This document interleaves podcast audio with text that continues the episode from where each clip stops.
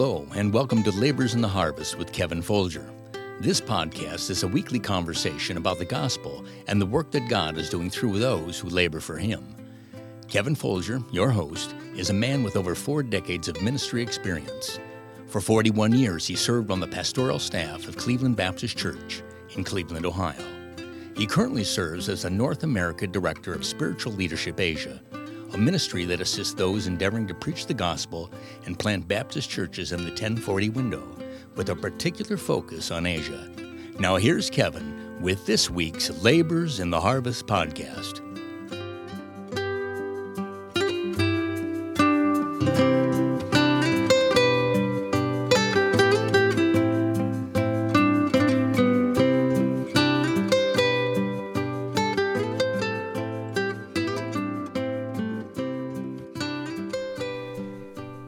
This is Kevin Folger, and this is Labors in the Harvest podcast. I want to thank you for joining us today for this particular episode of Labors in the Harvest. And uh, most of you are aware that we've changed our format a little bit in the last, uh, oh, two or three months as we've jumped back into recording. And instead of breaking our segments up over a period of time, we're now dropping them all at once. And so it just, you can listen to it, of course, at that point, um, according to your leisure. If you can listen to all of it, that's great. If you want to break it up in your drives or when you're doing some work around the house or mowing the grass, however that works for you, that's wonderful. And, and uh, we're just grateful to be able to record these episodes, have conversations with people that God has called into ministry. That's why we call it Labors and Harvest, because these are folks that are laboring for the Lord in the various harvest fields of life. And our whole purpose, of course, is just to help you to understand. Um, I think most of us would understand, but some people don't necessarily understand that God just takes common, ordinary people, calls them into His work, and then gifts us and enables us to do the work He's called us to do. I love Philippians 2:13 where the Bible says it is God who worketh in you both to will, to want to, and to do of his good pleasure. So again, we're grateful for God's blessing in that regard. Well, it's a great joy for me. I've had the last few days, my wife and I in our travels have found ourselves, you know, not a very big place. It's called Lattimore, North Carolina, and it's the home of Ambassador Baptist College. And I've been here for a couple of days, uh, teaching a few classes and preaching in, in chapel. And I came at the invitation of, of a friend that I met many, many years ago, Dr. Alton Beal, who is serving now as the uh, president of Ambassador Baptist College here in Lattimore.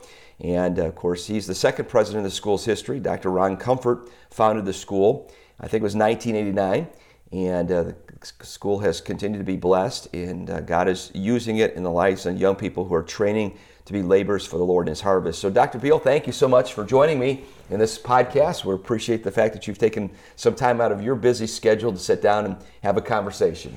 Well, I'm glad to have a part of it, and we really have enjoyed having you and your wife on campus these last uh, couple of days. And uh, it's good to be able to reconnect and to see what the Lord's doing in your own ministry these days, too. Yes, sir. I think, and as I recall, when I first met you, uh, you were a college student here in the, the college, and uh, or maybe had just graduated and working on the faculty and staff. And, and uh, God had called you specifically, and I think, into the field of evangelism. And so you graduate from the college with an evangelism major. So let's just talk a little bit about the journey that God has brought you on in ministry and how you've ended up in this particular office as the president of Ambassador Baptist College. I'm sure probably when you started college back many, many years ago, that was not something that was on your mind or on your heart. But obviously, God worked and, and made that uh, a reality. So let's talk about your, your beginnings. You're a North Carolina boy, so tell the folks where you were born and raised. Yeah, I was born and raised near Yadkinville, North Carolina, and uh, pretty much have been raised in the rural part of North Carolina all of my childhood and teenage years. Uh, was not uh, reared in a Christian home. Mm-hmm. Uh, as a matter of fact, uh, my dad drank very heavily. Uh, household was just filled with a lot of chaos, and things started to change though when I was about 10 years old. I started riding a church van to, uh, there was an area church that uh, ran two or three church vans every Sunday. And some men showed up in my front yard on a Sunday, or excuse me, a Saturday. And uh, first words out of their mouths when they came out of the van was, You don't go to church anywhere, do you? and I was like, No, I don't. And they said, Well, we didn't think you did because we saw you playing out in the yard last Sunday and uh, they said, "Would you like to come to church?" And for me, uh, I was an only child, And to be honest, the reason I wanted to come to church was so that I could be with other kids. And I said, sure, I would love to come. And so they talked to my uh, mom and dad, and I started riding the church van to church. And after two years of hearing the gospel steadily in junior church and other services, uh, it was on a Sunday afternoon uh, in my bedroom that I took out a gospel tract from the church. It was in my nightstand, and uh, that Sunday afternoon, I called on the Lord to be my Savior, and uh, He saved me. And then I entered my teenage years, and uh, it was a real time of uh, learning and struggle. I was raised in a public school system, didn't really have much reinforcement at home, but every time I came to church on Sunday, uh, it was just like a, a haven of rest. And uh, God used that church in a great way in my life. And so, when I was 15 years old, I surrendered my life to the Lord. I, I it was a Thursday night vacation Bible school type service that uh, God really dealt my heart about just, Lord, whatever you want me to do, I'll do it. Mm-hmm. And I often tell people that's the second greatest decision that I ever made in my life. I mean, even even more than marrying my wife. Mm-hmm. And you know, people look at me, and they're like, "What do you mean?" Salvation obviously was the best thing, but I'm convinced if as a 15 year old I had never said, Lord, whatever you want, that's what I want, mm-hmm. I would have missed my wife and everything else. Sure. And so, uh, two years later, as a senior in public high school, uh, and on a Wednesday, I surrendered to preach the gospel. Mm. And no sooner than that happened, my pastor told me, he said, You know, a call to the ministry is a call to prepare and you know you need to be praying about you know what you're going to do in your preparation and one month later he let me preach a sunday night service or a wednesday night service i, I have it in a vhs tape over there that i would never let you watch because is you know our first sermons are quite uh, you know, interesting. yes, they are. But uh, that started my journey. I enrolled as a freshman at Ambassador Baptist College. I, I was really attracted to the school because of the heavy Bible concentration, the emphasis on preaching and uh, graduated in 1996. And uh, it wasn't until about my junior year that I really felt like evangelism for sure uh, was what God wanted me to do. And that came after traveling and pr- being able to preach and you know do the work of an evangelist a little bit. And it was during that time I really sensed that's what God wanted me to do. Well, let's let's back up a little bit and let's talk a little bit about the, that journey. I mean, obviously, some some men, uh, you know, had a burden for a a bus route, or you can call it a bus route, van route, whatever you want to call mm-hmm. it. You know, it's uh, you know we're, we're, kind of losing a little bit of that in our culture today among our churches. Um, you know, there's still churches that have buses and, and, vans. They run them into into their areas to pick up boys and girls, teenagers, uh, sometimes adults. Um, you know, I remember the heyday growing up at Cleveland Baptist Church. I remember the heyday. You know, we'd sometimes bring in six, seven hundred kids uh, on buses those days are pretty much over with. Um, but how important was that in your life? I mean, obviously, it's the where God began this this work in your life to bring you to a point of salvation. But can you can you think of those those men and the investment they made in your life? You know. Oh, without a doubt, I will be eternally grateful for common, ordinary, blue collar Christians that gave their weekends after a hard week of work mm-hmm. to visit kids on Saturday and pick us up on Sunday. Mm-hmm. I will forever be grateful to C.W. Plowman, who worked in a warehouse 50 plus hours a week, probably, uh, would pick me up on Sundays, and uh, Gene Thacker, uh, a man who always had a smile, was always glad to see you. Mm-hmm with a genuine smile, not a Joel Osteen right, smile, right, right. you know. I mean, but just just genuine. Uh, Harold England, uh, he's with the Lord now, but Harold England taught me so many junior church lessons, and this was before uh, Keynote and PowerPoint. This is like flannel graph. Mm-hmm. Uh, so many things that I learned under him, and then, I mean, these men they, they'll all. And Charles Felts. Charles Felts was a very quiet individual you know, some people think, well, in order to serve the Lord and to make an impact, you really have to uh, be vivacious. And Charles Felts was quiet. He was like the guy who would always be praying if something's going on or somebody else is talking. And he was a great encouragement to me in those days. Those four men and many others, sure. the Lord used in my life. So, so just for the sake of our, our listeners, it, it's important to emphasize the fact that sometimes, obviously, we people we normally have on this podcast are people who are full time ministry.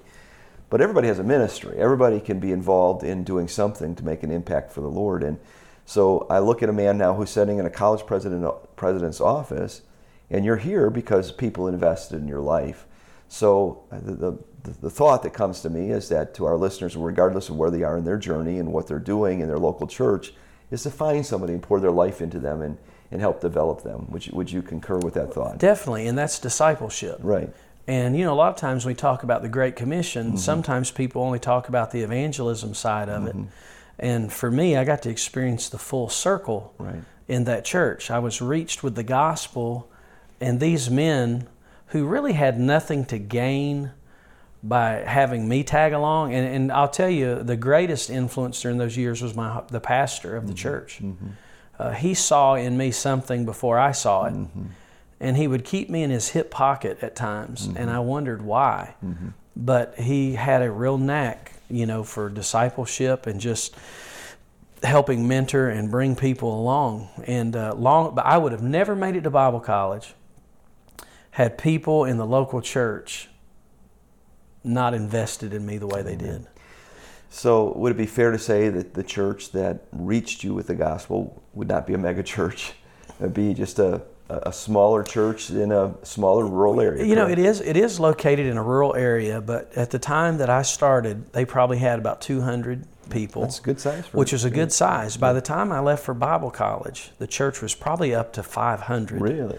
Yeah, and you know, it's sort of like uh, Gospel Light in Walkertown, mm-hmm. Bobby Roberson, right. Walkertown. That's right. not like mega city, right. but you know, well, it was the same type of thing in our area. The church grew greatly during that time, but it still, you know, it still had a had a, a, a small, small town, feel, small town yeah. feel to it. Right. So the, the man who was your pastor, his his name is Alan Barker, Barker. and uh, he travels in evangelism now. Really? He's in his seventies. Wow. But uh, I owe the world to Alan Barker, and he's still a man that I call. I was in a meeting a few weeks ago, and I was a little bit perplexed. Uh, I needed some wisdom, and I called up Brother Barker, and uh, he's most of his ministry has been spent in the pastorate. He did do some missions work, um, but uh, you know, he he before I ever came to ambassador and took a personal evangelism class, that man taught me how to be a soul winner. Mm uh, he taught me about preaching by his example and things that he would say. I felt like I was light years ahead when I came to Bible college because here was a man who spent time with me and help bring me along. Okay. So those teenage years uh, was the church really that was the stability in your life that yes. really helped you. What about your parents? Did they ever get saved? Did they ever come to the My Lord? mom uh, actually was saved, but because of the turbulence in my home life, uh, she was bitter for a number of years. It wasn't until my dad passed away when I was 15 mm. That my mom got right with the Lord and got got back into church and attended the church that okay. that had picked me up. My dad. Uh, after I got saved, I wanted to see him saved. And when I would try to talk to him about the gospel, he would push me away. Mm-hmm. And so my home pastor came in a visit one night, spent some time with him, brought my dad to the point of decision. My dad said, You know, I'm just not ready yet. And it was about six months later that my dad passed away. He basically drank himself in the grave. Mm-hmm. But I do tell people this I said, although, uh, you know, I, I really don't have any assurances that my dad trusted Christ, I do know within the last couple months of his life, it was the first time ever I had seen him pick up a New Testament of his own volition and read it. Mm. And I know, I have no doubt that God was working in his heart. Right as to what he did with it, I, I don't I don't know. Yeah. So. So that had to be a pretty traumatic event for you at the age of 15. Your, your dad passed away. Was that a prolonged situation where he got sick and gradually passed away? He, he just dropped dead one day? He was disabled okay. uh, by emphysema and then also heavy drinking. Mm-hmm. But the, the, manner of his passing, it was rather sudden. My dad was 57 wow. when I passed away, or when he passed away, and I uh, came home from church on a Wednesday night uh, just like I normally would be at church. The van dropped me off, and 30 minutes after I got home, my dad had passed off into eternity. However, that event was the first of several that God used to bring me to that point of surrender as a 15 mm. year old boy that summer. God was getting my attention. Wow. Okay. So that's one. There's some other things that God used to kind of really get your attention. If you're free to talk about yeah, that. Yeah, sure. You know, I, I, I, will tell you the, uh, the, the power of His Word is something that uh, I was exposed to a good diet of preaching. Uh, Brother Barker is, is a great Southern preacher, passionate, and uh, would preach the Bible. And so I'm getting this steady diet of preaching. And this is one of these things that God would eventually use to confirm his my call to preach. I was beginning to be drawn to that where you know, not only, boy, that was a great message, but you start sensing inside, boy, I, I really, yeah, like I really would like to do something like that. You know, that was a great, that was a great influence. There was also a pocket of friends, you know, in the church. It's the fellowship that you have is very important. Amen. And I mean, basically, in the public school, I was able to gravitate towards some and find some common ground, but there were probably two or three young men that in my teenage years at church I just bonded with, and they were great encouragement to me. Okay. So you're now, you get to that point, you're saved, you're, you've surrendered to, to ministry. And at that point in, in your life, I, I, perhaps there are maybe three or four different Bible colleges, maybe maybe a little bit more that you could choose from. So how did God bring Ambassador and its its emphasis and you, you, with a desire placed upon your heart to, to attend here? Well, it's interesting because one of my first re- reactions after that was, you know, Pastor, what do you think? Mm-hmm. You know, and the pastor gave me a couple of recommendations, and then I had a youth pastor at the time who, uh, rec- and so there, there were probably there were three places that I visited and there were probably four or five that were recommended to me. Unfortunately, uh, only probably three of those would my pastor recommend today just mm. because of how places sure. have changed through sure. the years. Mm-hmm. And uh, Ambassador was actually the, the, the, littlest known quantity of all of them. The mm-hmm. others we knew about. And my pastor said one day, he said, Let's go to this little Bible college down at Shelby. I didn't know who Ron Comfort was. I didn't know uh, I didn't know a lot. And uh, I remember showing up that day. I sat in the classes, and I still remember Charles King was preaching a message that day in chapel. Mm. And the title of the message was Saying a Good Word. And he was preaching a message about how that after Saul's death, instead of cussing Saul, King David said, How beautiful and how lovely mm-hmm. and pleasant mm-hmm. were Jonathan and Saul. Mm-hmm. And I mean, it was just I sat and I heard that message. I was like, that's that's tremendous. And when I left the campus that day, I knew I knew where I needed to be. So mm-hmm. the Lord used several of those things to direct me. But I, there were several good places I was pointed to. So at that point, the college was fairly young. Were they still meeting in Shelby? Yes, in, it would have been uh, about four years at that point into the Shelby campus, and student body was uh, the stu- school started with 37 students in '89. So by this time, it's it's uh, 92 in the spring. So, mm-hmm. you know, it was in its very uh, young stage. And so little did I know that God would allow me, even though years later I'd, I'd be the president, I'd be able to see the school in that young form right. and mm-hmm. really catch the spirit of it. So, again, you know, as I'm, I'm around the Bible colleges that I obviously have the opportunity to um, be exposed to and have some, some perhaps you know, a little bit of influence on. It seems like every one of the Bible colleges have a, a unique kind of emphasis in which they are emphasizing and or maybe just the, the spirit of the leader. So uh, there's no question that there is a uh, it is a Bible college, so there's a strong emphasis on the Bible. Is there's a lot of emphasis on scripture memorization here at, at Ambassador, um, and I think that comes from uh, originally from Brother Comfort and and his uh, his desire part of uh, obviously brother comfort's a powerful preacher been in evangelism for, for years. How, how long has he been in evangelism it's over 60 now 60 so, mm-hmm. and he's going to be 84 is that correct? Be 84 next yeah. week. and he's still living still is the president emeritus of, of the college. Still has some influence here.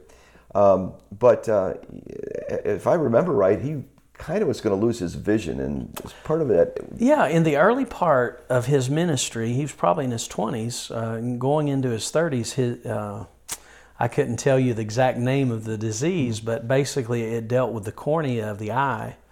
And uh, there was a season where he was losing his sight, and they were trying more experimental things. Mm-hmm. I mean, he told me about these huge contact lenses mm-hmm. that he would mm-hmm. have to wear right. that were so uncomfortable. But the interesting thing is, as Brother Comfort would tell you today, he can see better today than he could see in his 30s, but his vision was preserved by two corneal transplants. And uh, but Brother Comfort would also be quick to tell people. They'd say, "Is that what drove you to memorizing the Scripture?" And he's quick to say, "I was memorizing it before Yeah. I lost my sight." Granted, you know, you do gain some Sure. motivation to Yeah, memorize absolutely, more. Yeah, so. yeah. So, what makes you know? Uh, well, let's let's just talk about a little bit more about your journey, and then we'll come Mm-hmm. back and talk a little bit about, more the- about the college itself. So, you land here in 1992. 92, I came as a student and graduated in 1996. Uh, I, I majored in Bible and evangelism here at the college. Every student in a four year program is a Bible major with 60 plus hours of Bible. And then it's like a double major pastoral studies, evangelism, missions, music, youth ministries. And so I graduated in 96. Brother Comfort asked me to stay on staff and work in the, as like a dormitory supervisor. Uh, Brother Comfort, because of his calling as an evangelist, and that's what God had called me to do. Uh, you know, some people would say, Why'd you stay? Because I knew that I'd have the opportunity to work alongside of a very seasoned evangelist. And it would be just a year later that I'd actually start traveling in my own meetings while maintaining my staff position at the school. And before it's over with, you know, I've, I've done dozens of meetings with Brother Comfort, and it was a great mentorship time. Okay. So the, the, you had this great experience in, in the classroom, being exposed to um, the teaching of the Bible. Then you get this opportunity. Um, so, can you say that as you're as you're traveling, that the gift of uh, of the evangelist is something that you know God just really confirmed in your heart and your life? And and, and what are some things that you would say to somebody who's considering that? You know, You know, every year here at Ambassador, uh, even though a student is enrolled in a certain program, there are many of them that are like, I just am not sure. And they ask me, they say, what, what can I do? And for instance, I tell somebody, if you're a missions major, take a missions trip, go on an internship. And one of two things is going to happen. You're either going to hate it or you're going to love it. Uh, very few times do you go and do something where it's just like, meh. Usually God uses that to gra- and so for me, the, the the thing for me was I did not I did not feel like I had the desire to be a pastor. I didn't feel called to missions, although I was ready to, you know, willing to mm, go. But when I tasted of the work of the evangelist, and I'm not just talking about traveling, you know, Right, I mean, you travel. Yeah. You, we, we both see, yeah, travel's not as glorious as No, people make it out to be Sure not. but when I tasted of that, and you know, I knew I, I, I knew, you know, Lord, this is what you've made me to do, mm-hmm. and God can, God used exposure to that ministry, and that's why I think, I think every kid in a, a local church ought to go on a missions trip. They ought to serve in VBSs and other things Amen. because when they get that exposure, God uses that mm-hmm. to stir up that gift in No them. question. Yeah, I, I truly believe, you know, parents sometimes are coddling their children today, trying to protect them. And, and, and I get it. I mean, there's certain things we need to protect our kids from, but they do need to be, you know, we need to push them a little bit and say, get into the work, get in a bus route, you know, work in junior church, sing in the choir. You know, let's let's serve the Lord. Let's not wait till we're an adult. You know, this is not all about fun and games for us. It's about okay, developing a heart to serve the Lord. And uh, again, I think we're, we're lacking a little bit of that in some, some homes today. I know the home that I grew up in, that was just the expectation. You know, you're going to do something with your life. You may not be a preacher, you may not be in ministry, but you know, you're going to serve the Lord, and you need to learn how to do that now and not wait until you're an adult to figure it out. You know, so such a blessing. So let's talk a little bit about your wife Michelle and how God brought her into your life. So, Oh, it's a wonderful story. so, during my teenage years, uh, I will admit I probably had girl on the brain and surrendered my life to the Lord when I was 15. And I was like, well, you know, and I thought, Lord, would you please, you know, bring me somebody across my path that wants to serve you?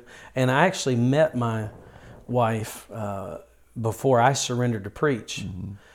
And uh, I had heard about this girl that went to this area Christian school who was really sold out and really stood head and shoulders above her peers just because of a godly testimony. And I thought, man, I'd like to meet that girl. And it was uh, it was a win- Friday night of a revival meeting that I saw her for the first time. And there was a couple in my church that had her phone number and personal friends of the family. And so I said, you know what? I'm going to get to know this girl if she's really what she says she is. And uh, so she had, I just turned 16. She was 15, about to turn 16. So in high school, we continued to get to know each other and then went off to college. We, but the thing, and, and when I surrendered to preach the gospel, this is happening while we're talking. Mm-hmm. And she didn't go running in the other direction. Mm. As a matter of fact, she was very supportive and encouraged by it. And then we both went to Ambassador and got married, uh, you know, later. So. Okay. So how long have you guys been married now? Oh, wow. It's been 27 years, and the Lord's blessed us with three children. And, uh, you know, uh, before my wife contracted Lyme's disease, that's probably been about eight or nine years ago, as when I'm traveling in meetings. As a matter of fact, when we were at uh, Cleveland years ago, Brother Comfort, you know, our families just uproot and go. Yeah.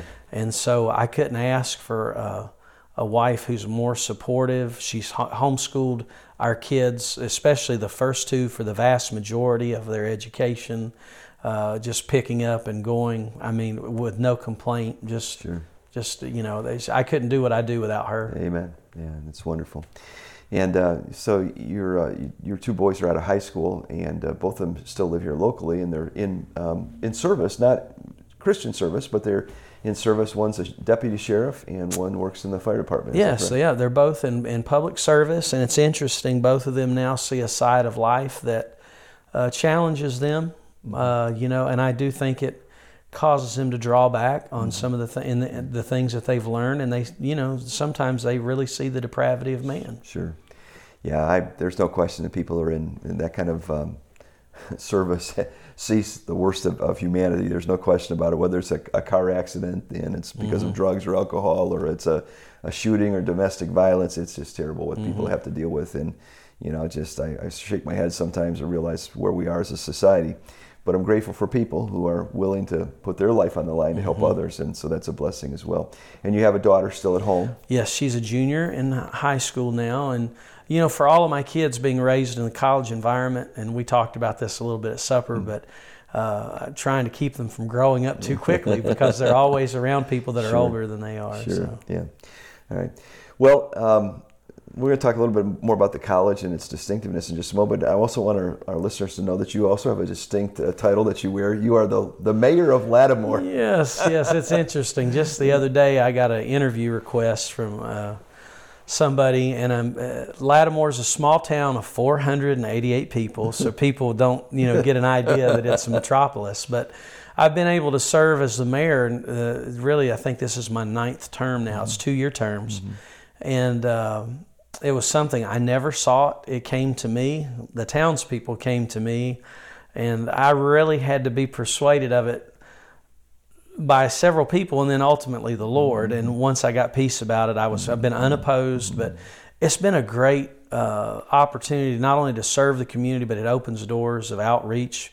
I'm, I've been in numerous homes, prayer, counsel. You know, once people, you know, it's just an avenue to get to know people, and then they open up to you. Sure.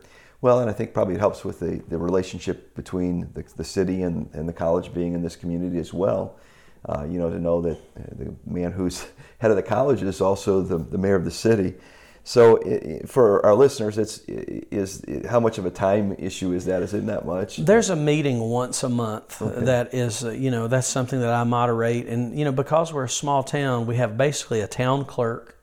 And the town clerk is the neck that turns the head. Mm-hmm. And then the mayor, and then you have three council members. So aside from the monthly meetings, there are occasional issues that come up, but it's it's usually flexible enough that works around everything mm-hmm. else I've got mm-hmm. going. So. That's good.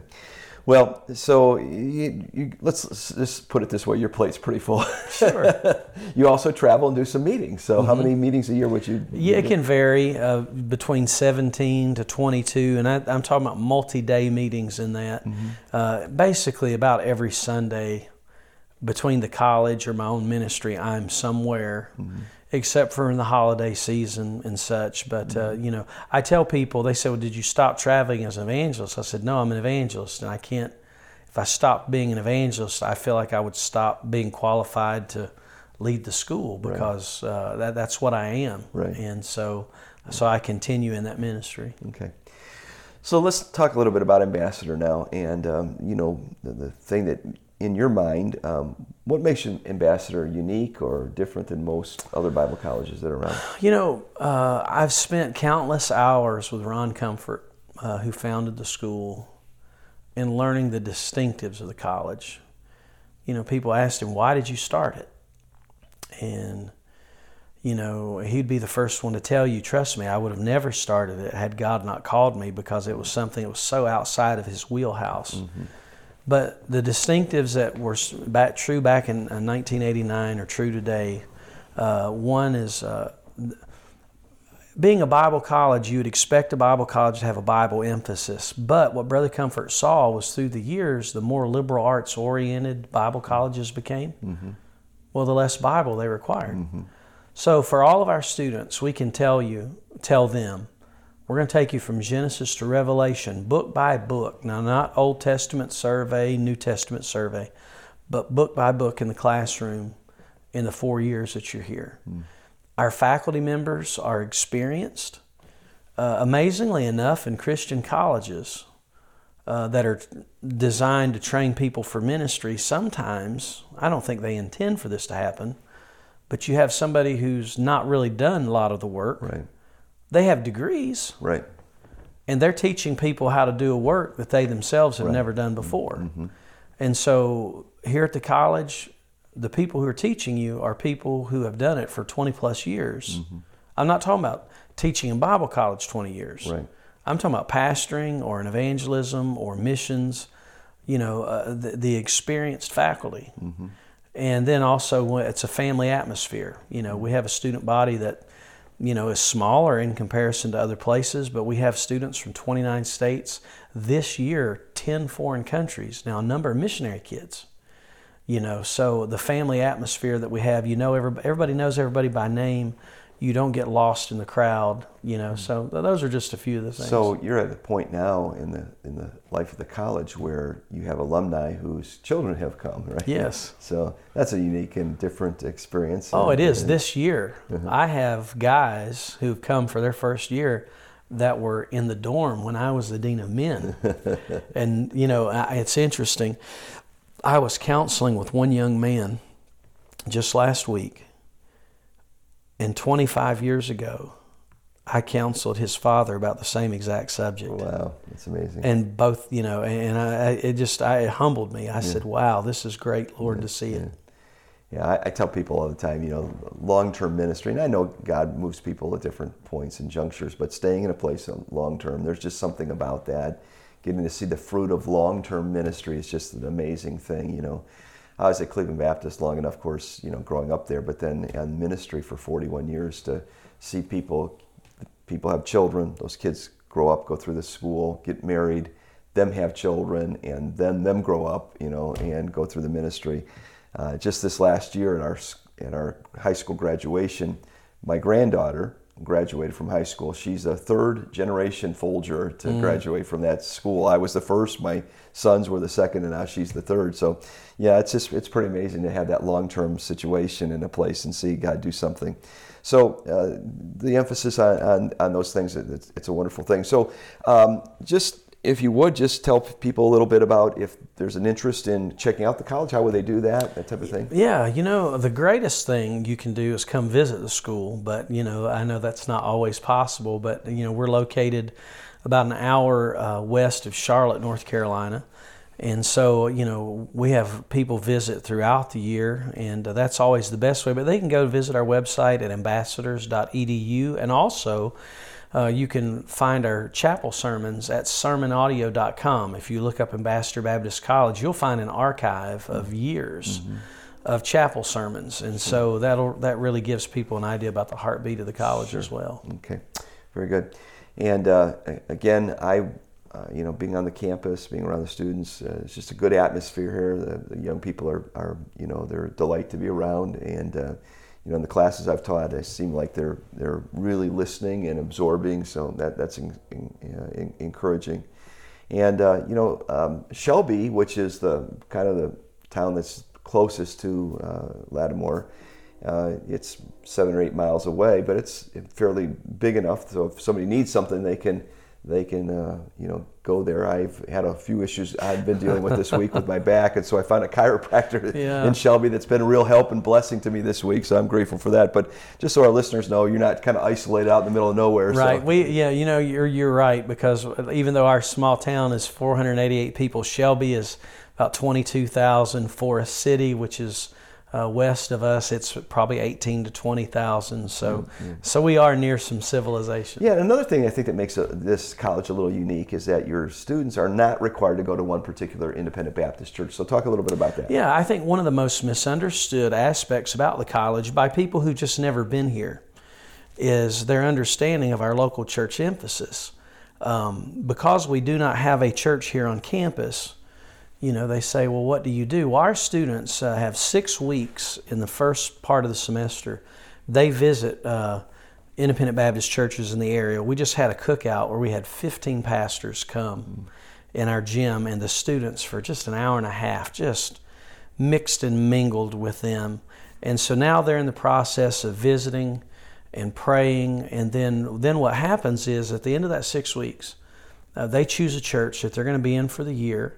And uh, as far as church membership goes, we tell our students now listen, uh, that you know your home pastor and your parents are a great part of that discussion that you need to figure out. But I said I will tell you this: if you're going to serve in a capacity in a local church and you're not a church member, I said there are going to be some churches that you know uh, that limits you because Sure. they the liability part. Sure. And so, but it's amazing every year uh, our students settle into these churches and they have an opportunity to minister in a variety of capacities. Sure. Uh, there's a deaf ministry in Landrum, South Carolina, that one girl's absolutely blossoming in. Uh, there's others that are running bus routes. There are others that are doing music ministry, youth groups, and these pastors would say, "We would give our right arm for these guys." And so, and they're there every time the doors are open. Sunday morning, Sunday night, Wednesday night, soul winning.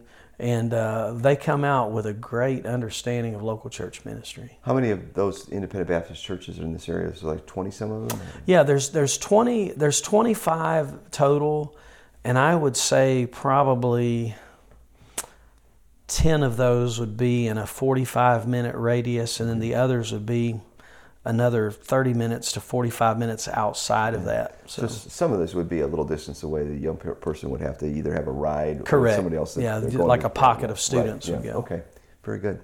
Well, I, I, I do want to thank you for uh, you know sitting down and spending some time with me and having this conversation. So if some some young man's listening and you know just said you know I'm, I'm not sure exactly what God has for me, uh, I'm open to it. Uh, just give him a piece of advice as we're kind of concluding here today. What, what did you tell a young man like that? Well, you know, I told a number of people through the years, and it's a it's it's a snippet within a verse that's commonly we just tritely quote it. But you know, trust in the Lord with all thine heart, and lean not into thine own understanding. But here it is: in all thy ways acknowledge Him, and He shall direct thy paths. I tell them, you may not know, but God said if you'll acknowledge Him in everything, Yeah. He made you a promise Amen. and claim that promise and keep a listening ear. Well, I think it was Hudson Taylor who made the statement, God only gives the very best to those who leave the choice to Him. Mm-hmm. And, uh, you know, it's uh, quite a thought when you think, realize that the God of heaven has a plan for my life, and I'm not going to be able to discover that on my own. I have to yield to Him and, and to understand the fact that, you know, He cares about me. He's made me. He's, he, he's gifted me. Uh, and again, if He's called us, He will equip us to do what He's, he's given us to do. I'd be the first to tell somebody, you know, when I was a teenager, I never thought that I'd be doing what I'm doing today or Yeah. have done uh, what I've been able to do. And I know it's not me, it's because God's been, certainly been good and gracious in my life. So we sure appreciate that. Well, to our listeners, once again, we say thank you for taking some time to listen into our conversation as we've talked about being a labor in the Lord's harvest. And God, as you can tell, uses people from every background, every stripe. Um, people don't necessarily have to be born into a Christian home or grow up in a Christian environment. God reaches down and saves our soul and puts us uh, right, and then begins the work of uh, progressing in our life in discipleship and mentoring and preparing. And of course, it's a process. There's no there's no uh, end result without a process that God works through to get us there. So we want to thank you again for taking time today to listen to Labors in the Harvest podcast. We hope that you'll join us again next month when we'll drop another one of our conversations with those that we have met along life's way who are laboring for the Lord.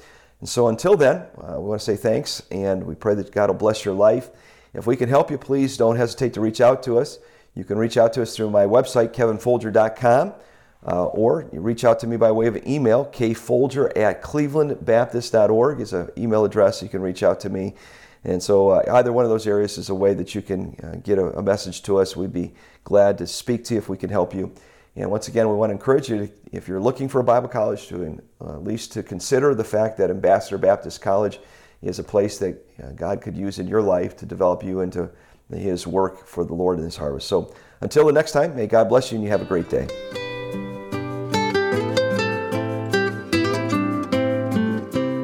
Thanks for listening. We hope that you've been encouraged by today's podcast. If you've been helped, please subscribe and share this podcast with your friends.